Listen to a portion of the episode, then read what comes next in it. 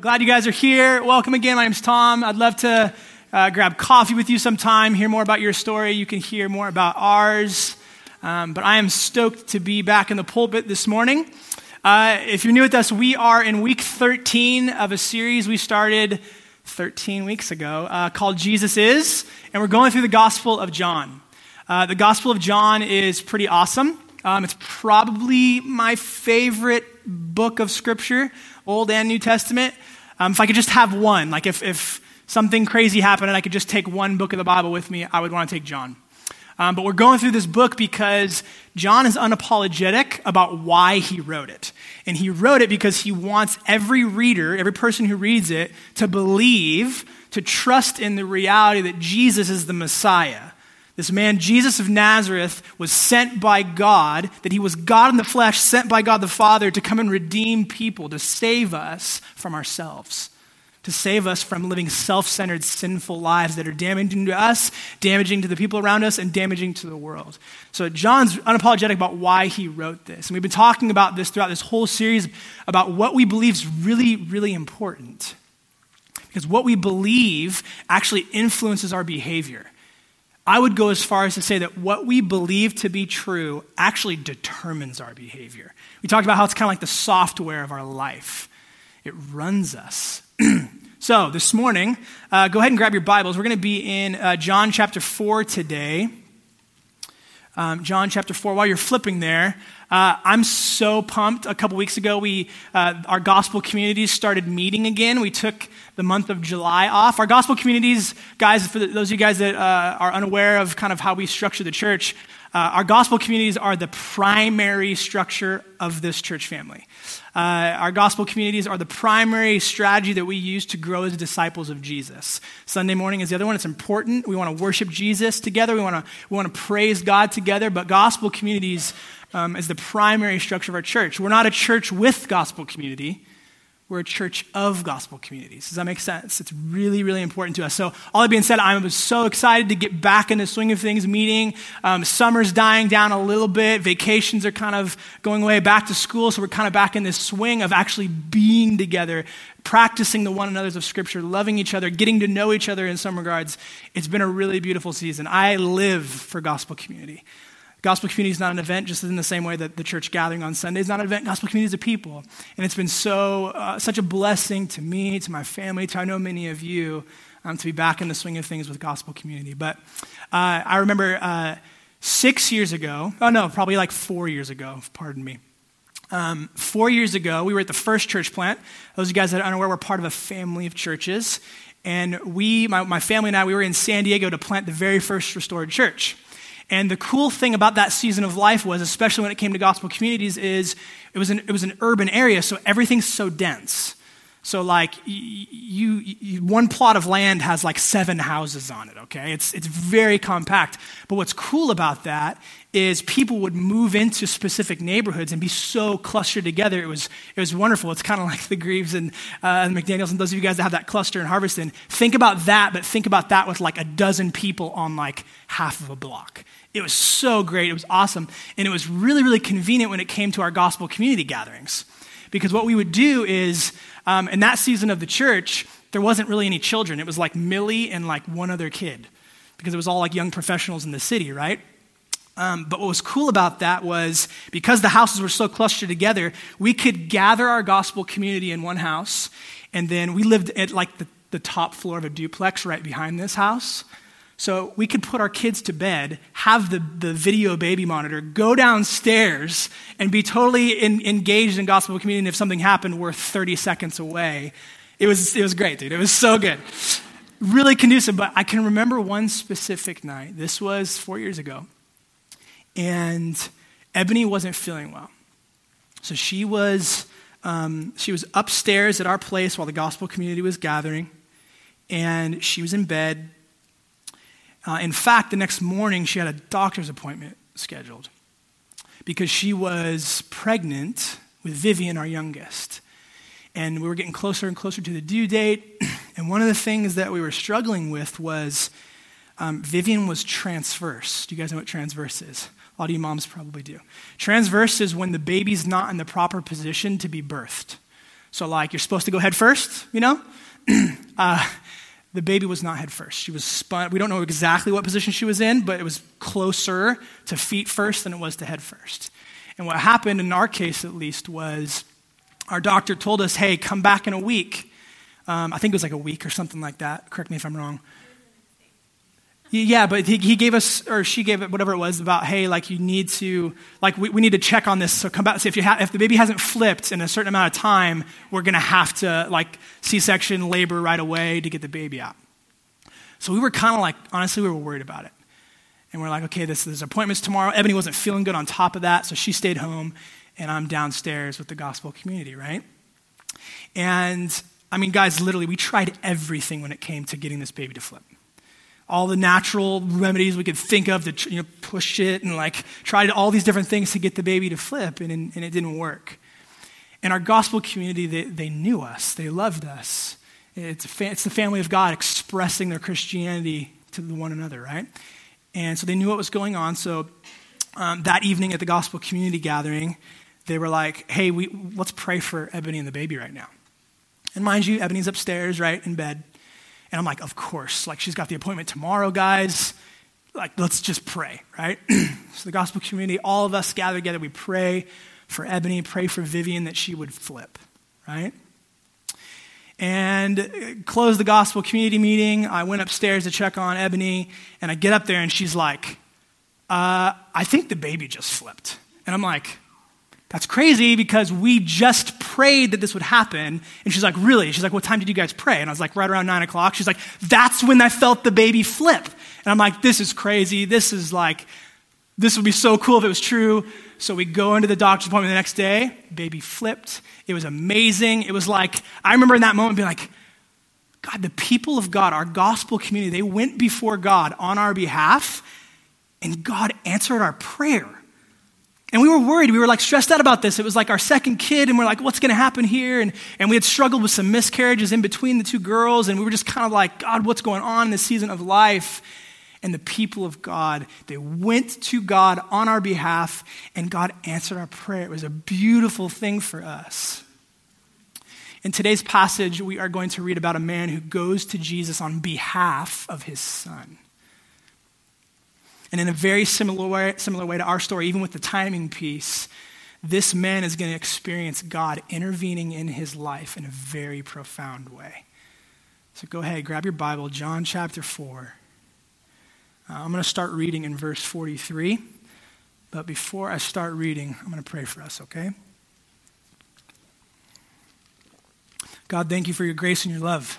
Um, thank you that you're with us right now, Holy Spirit.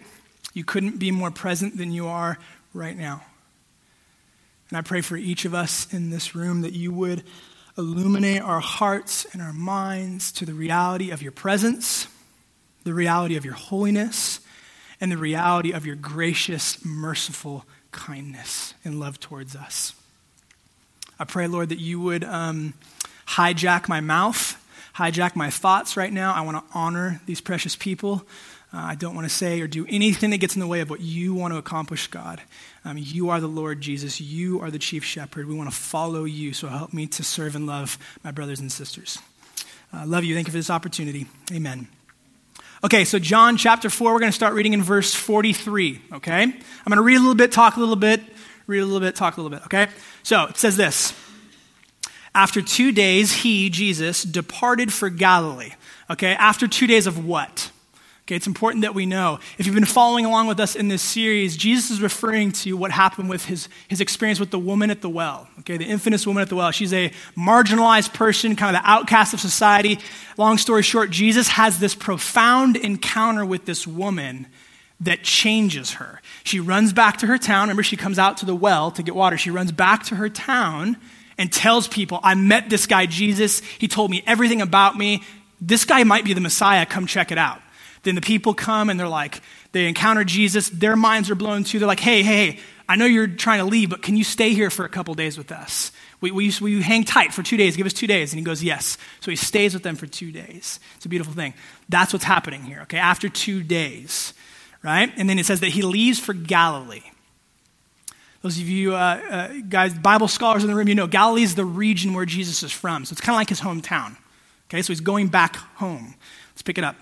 Uh, yeah, verse 43 again. After two days, he departed for Galilee, his hometown.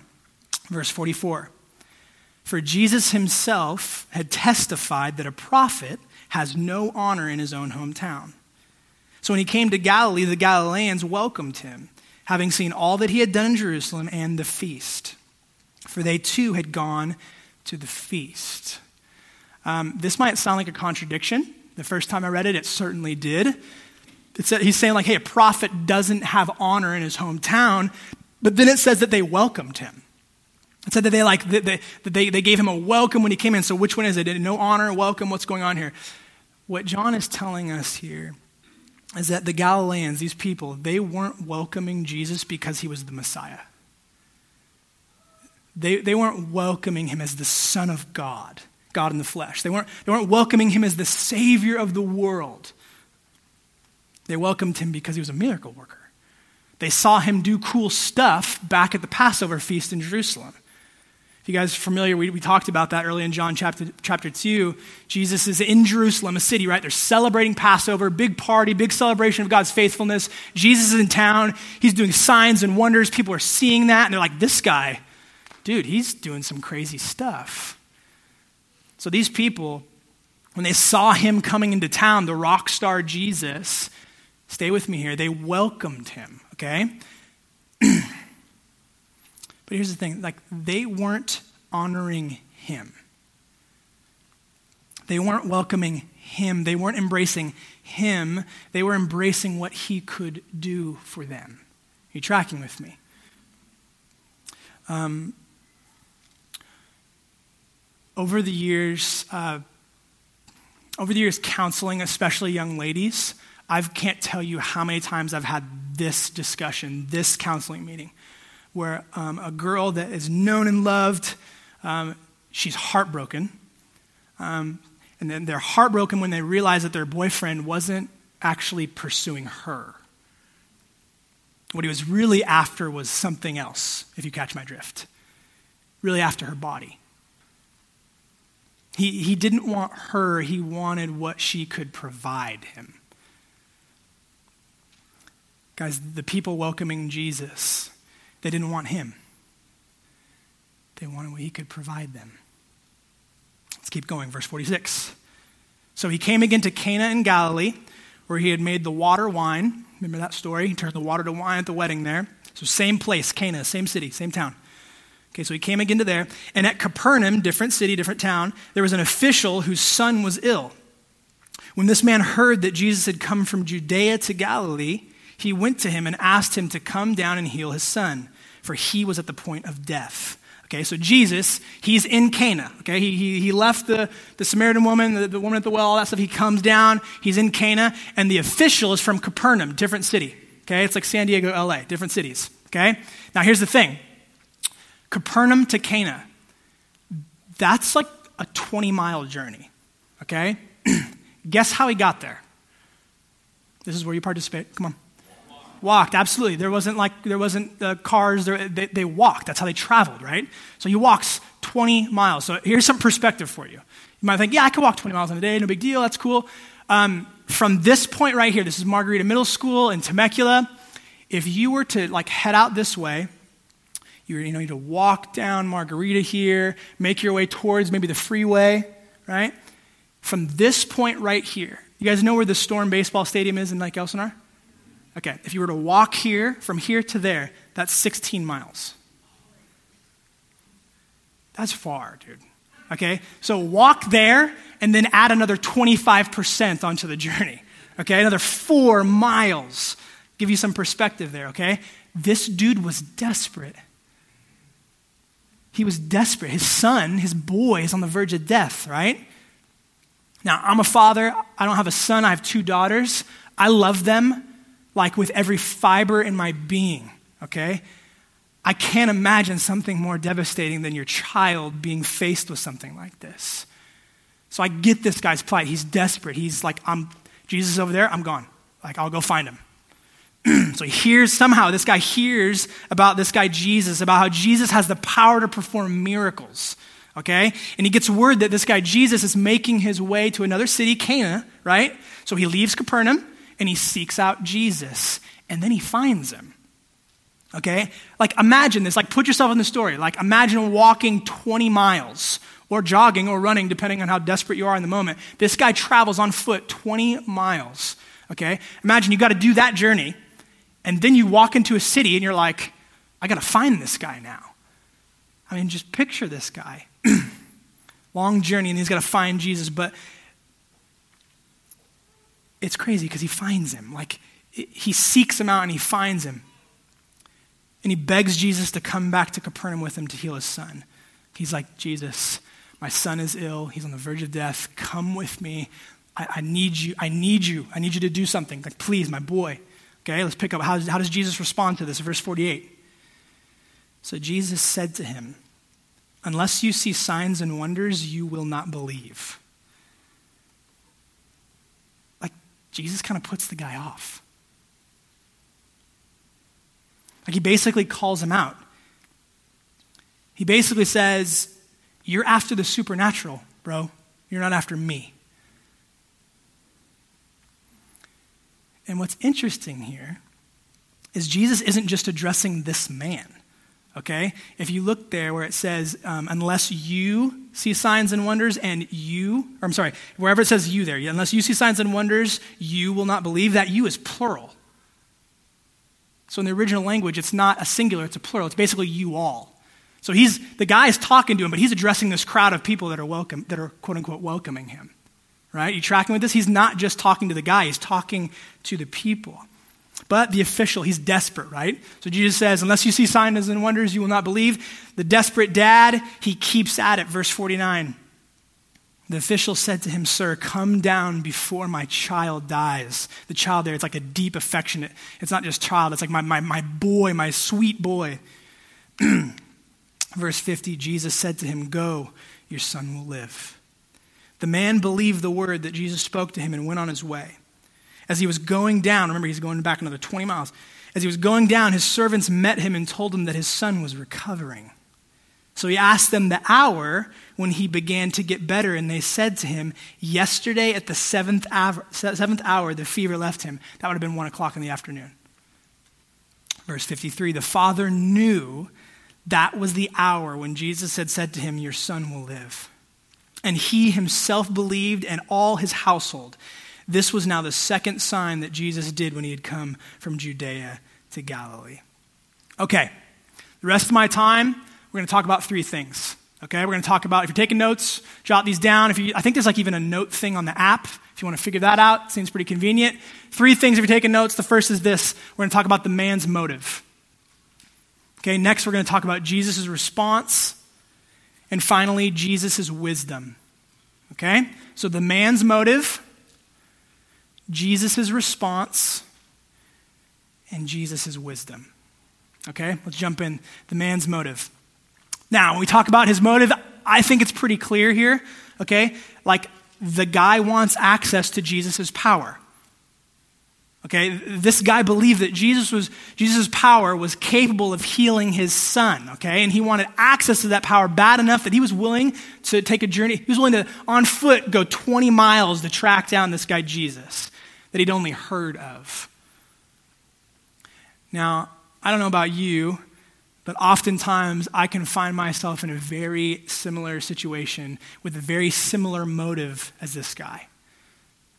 Like, God, I, I want access to your power. I want access to your power. I want the power to change my circumstances.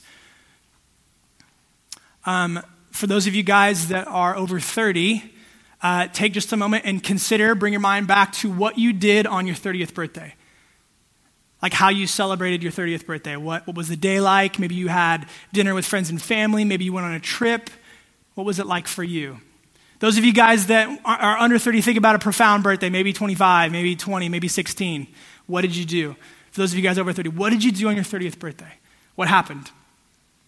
Um, I'll share with you quickly what I did on my 30th birthday. It was really exciting um, on my 30th birthday, I pulled my back out. Uh, it's God's kind of comedic thing that you know you, are struggling when you're like you're like I'm 30 now, I'm not in my 20s, and I pulled my back out on my 30th birthday. Guess how I pulled my back out? Getting out of bed. So it wasn't something cool like, you know, I got in a fight, I wrestled a bear, uh, you know, I was like playing basketball and I just tore this other team up and like I just happened to. I pulled my back out getting out of bed. Okay, and it was really bad, guys. Like I spent almost a week in bed. I think I spent like five and a half days not moving because if you move at all, it's the most excruciating pain. Any of you guys that have thrown your back out, you know.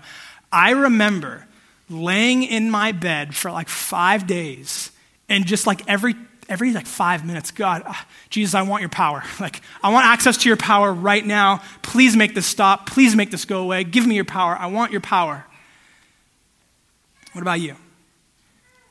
You have had any experiences like that? Anything in your life? Do you ever find yourself seeking access to jesus' is power? Now listen to me. Don't misunderstand what i'm saying. I'm not saying this is a bad thing. I am not saying that seeking access to Jesus' power is a bad thing, but that's what we see here in the story. This man is seeking access, he wants access to Jesus' power. And he finds Jesus and he asks him to come back to Capernaum with him to heal his boy. Jesus, please come with me. Come on. Like, I need you to heal my son. His motive, he wanted access to Jesus' power. The second point, Jesus' response. How does Jesus respond to the man's request? Verse 48, let's read it again. So Jesus said to him, Unless you see signs and wonders, you will not what? Believe. So, this man asked Jesus to come with him to heal his son, but Jesus is concerned with something completely different. He's concerned with not just his, but the people's belief. He says, You aren't seeking me, you're seeking what I can give you. But the man keeps persisting. Okay, remember, let's read verse 49. The official said to him, Sir, come down before my child dies. And then, finally, Jesus gives the man an answer to his request. He actually says no. He says, No, I won't come back with you to Capernaum. But your son will live. Uh, I want to read a quote from you. Um, Tim Keller, uh, gifted mind in the church, pastor uh, in New York City, says this about this specific passage. He says this quote, Jesus says, Go, your son will live. When we first see that, because we know a lot more than this man knows, you and I think, well, that sounds like a great response. It's not. It's a terrible test. This man is saying, Please go with me. All this man knew about magicians, prophets, and the way these miracles were ever done was that the person who could do it had to go. The greatest miracle workers in the Old Testament up to now were Elijah and Elisha, the two prophets in the Old Testament. But even though they did amazing miracles, they had to be there. They had to say things. They had to do things. They had to put their staff on the man's face or they had to stretch out, or in other words, they had to be there. Listen to this. Jesus at this point is making a claim that must have been absolutely astounding. He was saying, I'm not going to go with you. I can heal with a word. No one in redemptive history this man would have ever heard of had the ability to heal from a distance with a word. So Jesus' answer, his response to this man's request, is basically no and yes. No, I'm not going with you. I'm not going to do things your way. But yes, I will heal your son, but I'm going to do it my way. Guys, what Jesus is doing here is absolutely remarkable. Like, do you see it yet? He tells the man, Go, your son will live. And it says the man believed him and headed back home. Okay, this guy, this man, he started out believing that Jesus' power could heal his son, right? He started, he started out believing things about Jesus. And now, after coming to Jesus, he's walking home and he's moved from he's moved from believing things about Jesus to believing Jesus. Did you hear me say that? I'm going to say it again. He moved from believing things about Jesus to believing Jesus. Guys, what we witness here is the birth of this man's saving faith.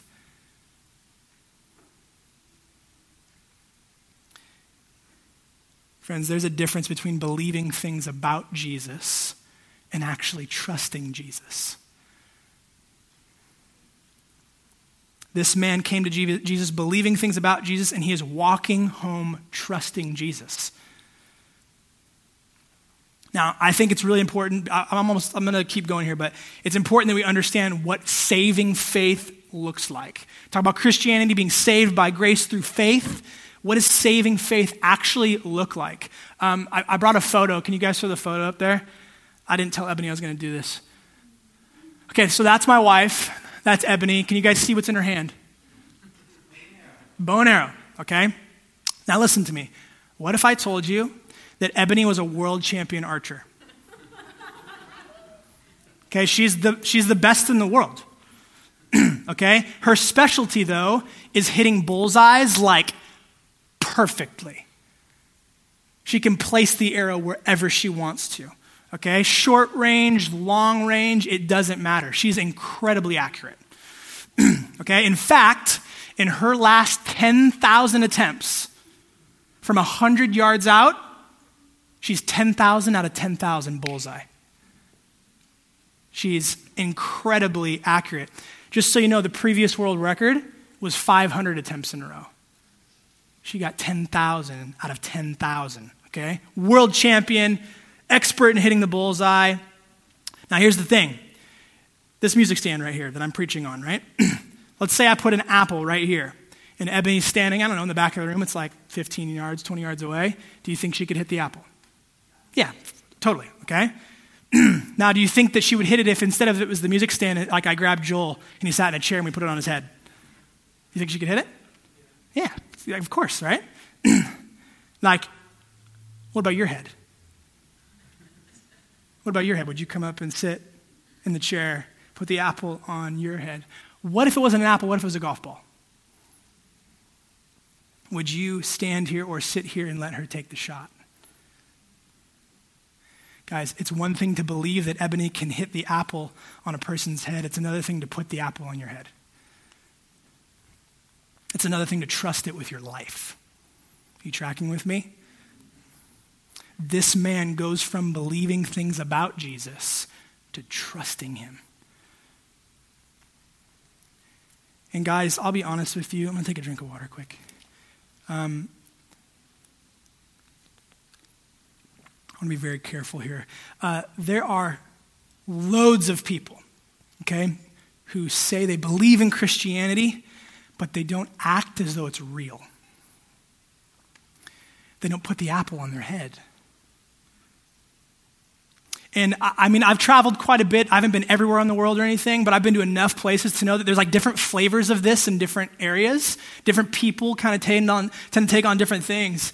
But here in Southern California, one of the things that I feel like is just overwhelming as a pastor to watch and to see is I can see like people say they believe in Christianity, yet they live as if money is the most important thing.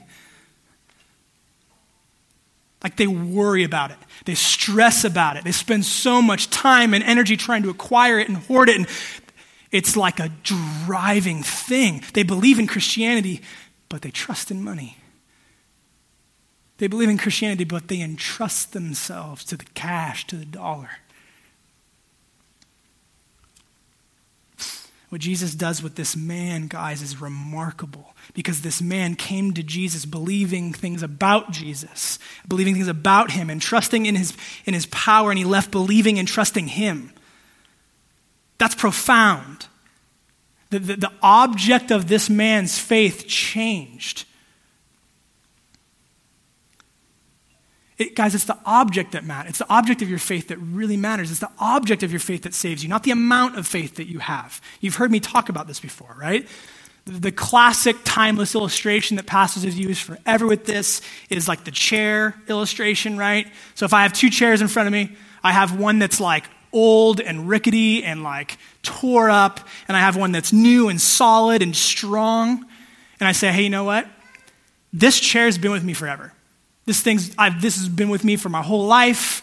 I have so much faith in this chair. And then I have this new one. I'm like, I don't have any faith in that thing. Like, I don't think it can hold me. Like, this one can hold me, this one can't. I don't have, I have a microscopic amount of faith in this new solid chair. But in this rickety, old, tore up thing, I have so much faith in it. So much. And then I sit in it and it falls. Because it's not, it's not the amount of faith that you have that saves you, it's the object of your faith that saves you. The object of this man's faith shifted onto Jesus himself. Jesus. Not what he could do for him, not something else, onto Jesus. Guys, that's what it means to be a Christian. That's literally what it means to be a Christian, to trust in Jesus, who he is, what he's done like, nothing demonstrates who he is or what he's done more than the cross, man. Guys, that's our, like, that is our anchor. The cross of Jesus is the Christian's anchor because no matter what your circumstances say, the cross declares what is true. The cross says that God loves you. The cross says that you're really bad, you're really guilty, but you're really loved.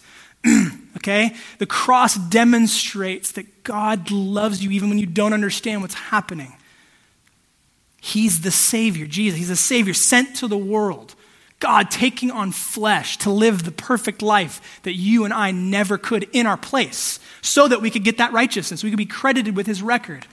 And then he dies the death that we deserve, nailed to a cross to absorb the punishment for the ways that we sin against him. Trusting in him is what saves a person.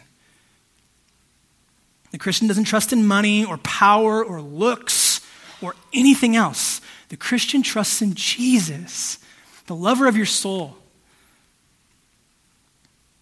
Jesus alone. What about you, my friend? Do you ever find yourself like believing in Christianity, but trusting in something other than Jesus himself? I do. If you're like me, I have really good news for you, okay? So did the man in this story. And he went to Jesus. He sought out Jesus. And the result was the object of this man's faith changed. What he trusted in changed. I was praying this morning, I just felt this sense, this reality. I think it's real. Some of you need to run to Jesus. No matter how far you got to go, you got to get to him. Some of you need to run to Jesus like today so he can help you change the object of your faith, what you're trusting in, just like he did with this man. Okay, my third and final point, I'm almost done here. Jesus' wisdom. Okay? Let's talk about Jesus' wisdom. What's so remarkable about this story is not just what Jesus does, but how he does it. okay? Because how he does it reveals three beautiful things. I want to share these with you quick, okay? How he does it, not just what he does. How he does it, it reveals that he loves the man's son. I mean, how? How does it reveal that? It's pretty obvious, right? Like, he heals him. The boy's on the verge of death, and, and Jesus demonstrates his love by healing him, okay? By healing him. It's not just what Jesus does, it's how he does it. The, the third thing that it reveals reveals that he loves the man.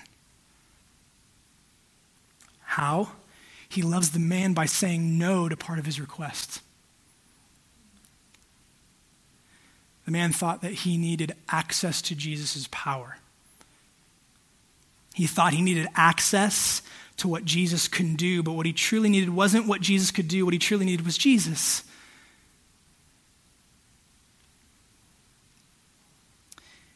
Verse 53 says that because of Jesus' response to him, he himself believed. Believed what? Believed the gospel. That Jesus Christ, God in the flesh, loved him despite his misplaced faith. Listen to me. Track with me, okay? He believed the gospel that God in the flesh loved him despite his misplaced faith. That's crazy. That's scandalous. That means that God sets his affection on people who don't deserve it. They haven't earned it. It's grace, man. It's grace. it's not just what Jesus does, but how he does it. Okay? The first one, it reveals how he that he loves the boy. It reveals the second one is that it reveals that he loves the man. The third and final thing, it reveals that he loves the man's entire household. Jesus' response to the man was not what the guy wanted to hear in the moment. Can we all agree on that? He comes there with an agenda seeking Jesus. I need you to come back with me to heal my son. And Jesus says, No, I'm not coming back with you. That's not what he wanted to hear, okay? But Jesus, in his brilliant wisdom, Jesus' response to the man results in the boy being healed. Okay, how Jesus did it, not just what he did, resulted in the boy being healed and the man and the man's entire household experiencing saving faith. Guys, Jesus is brilliantly wise. He's all knowing, he's so powerful, and he's infinitely wise. Hear me say this He knows what's best, even if it doesn't seem like it to you in the moment. I'll close with this. I'll call the band up.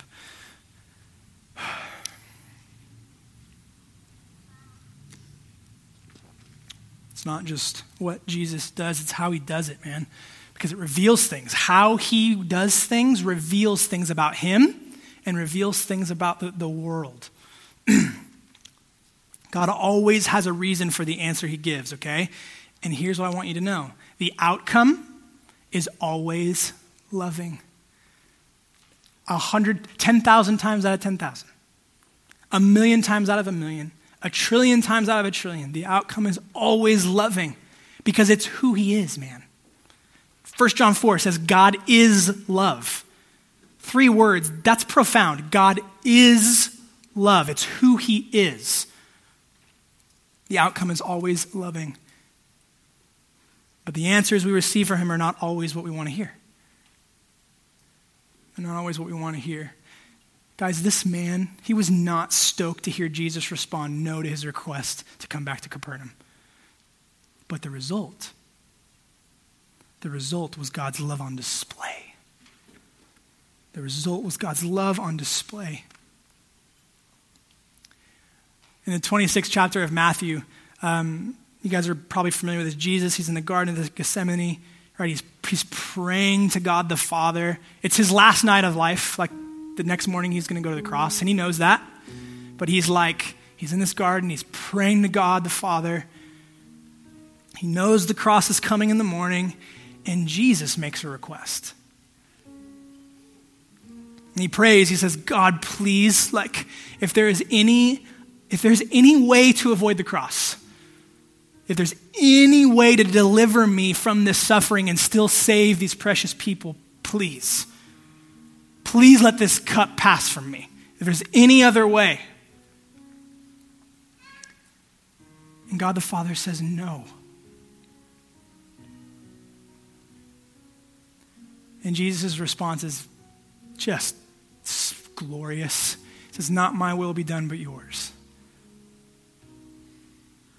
The answers we receive from God are not always what we want to hear, my friends, but the result is always always God's love on display.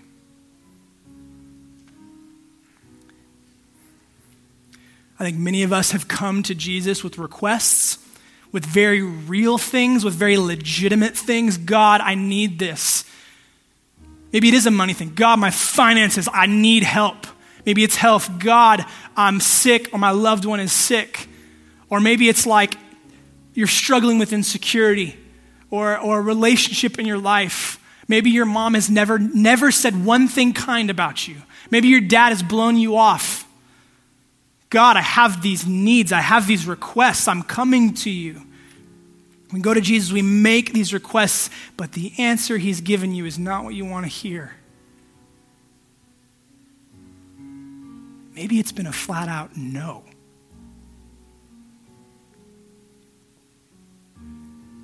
Or maybe you haven't received an answer, which is driving you crazy. Which that's kind of like an answer in and of itself, right? Not receiving one. In my experience, God answers our requests in one of three ways. You've probably heard this yes, no, or not yet.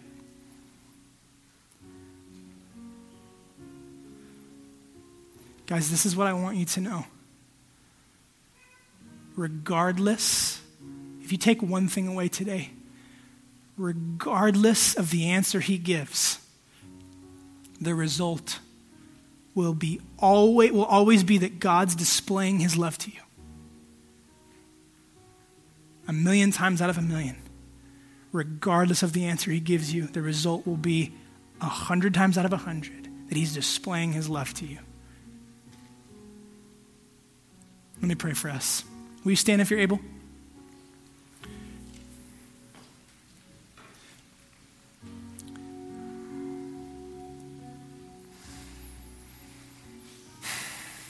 I'm going to take just a moment, okay? Like, and I'll pray.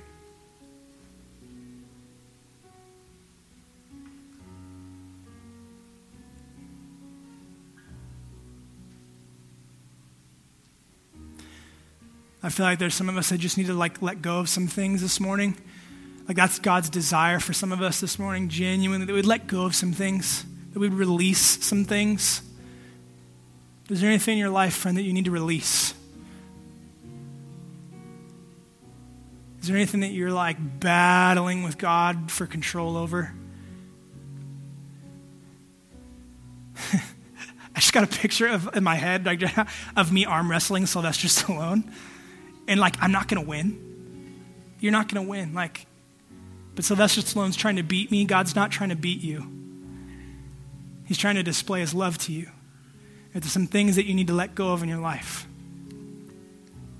Holy Spirit, I pray peace over the room.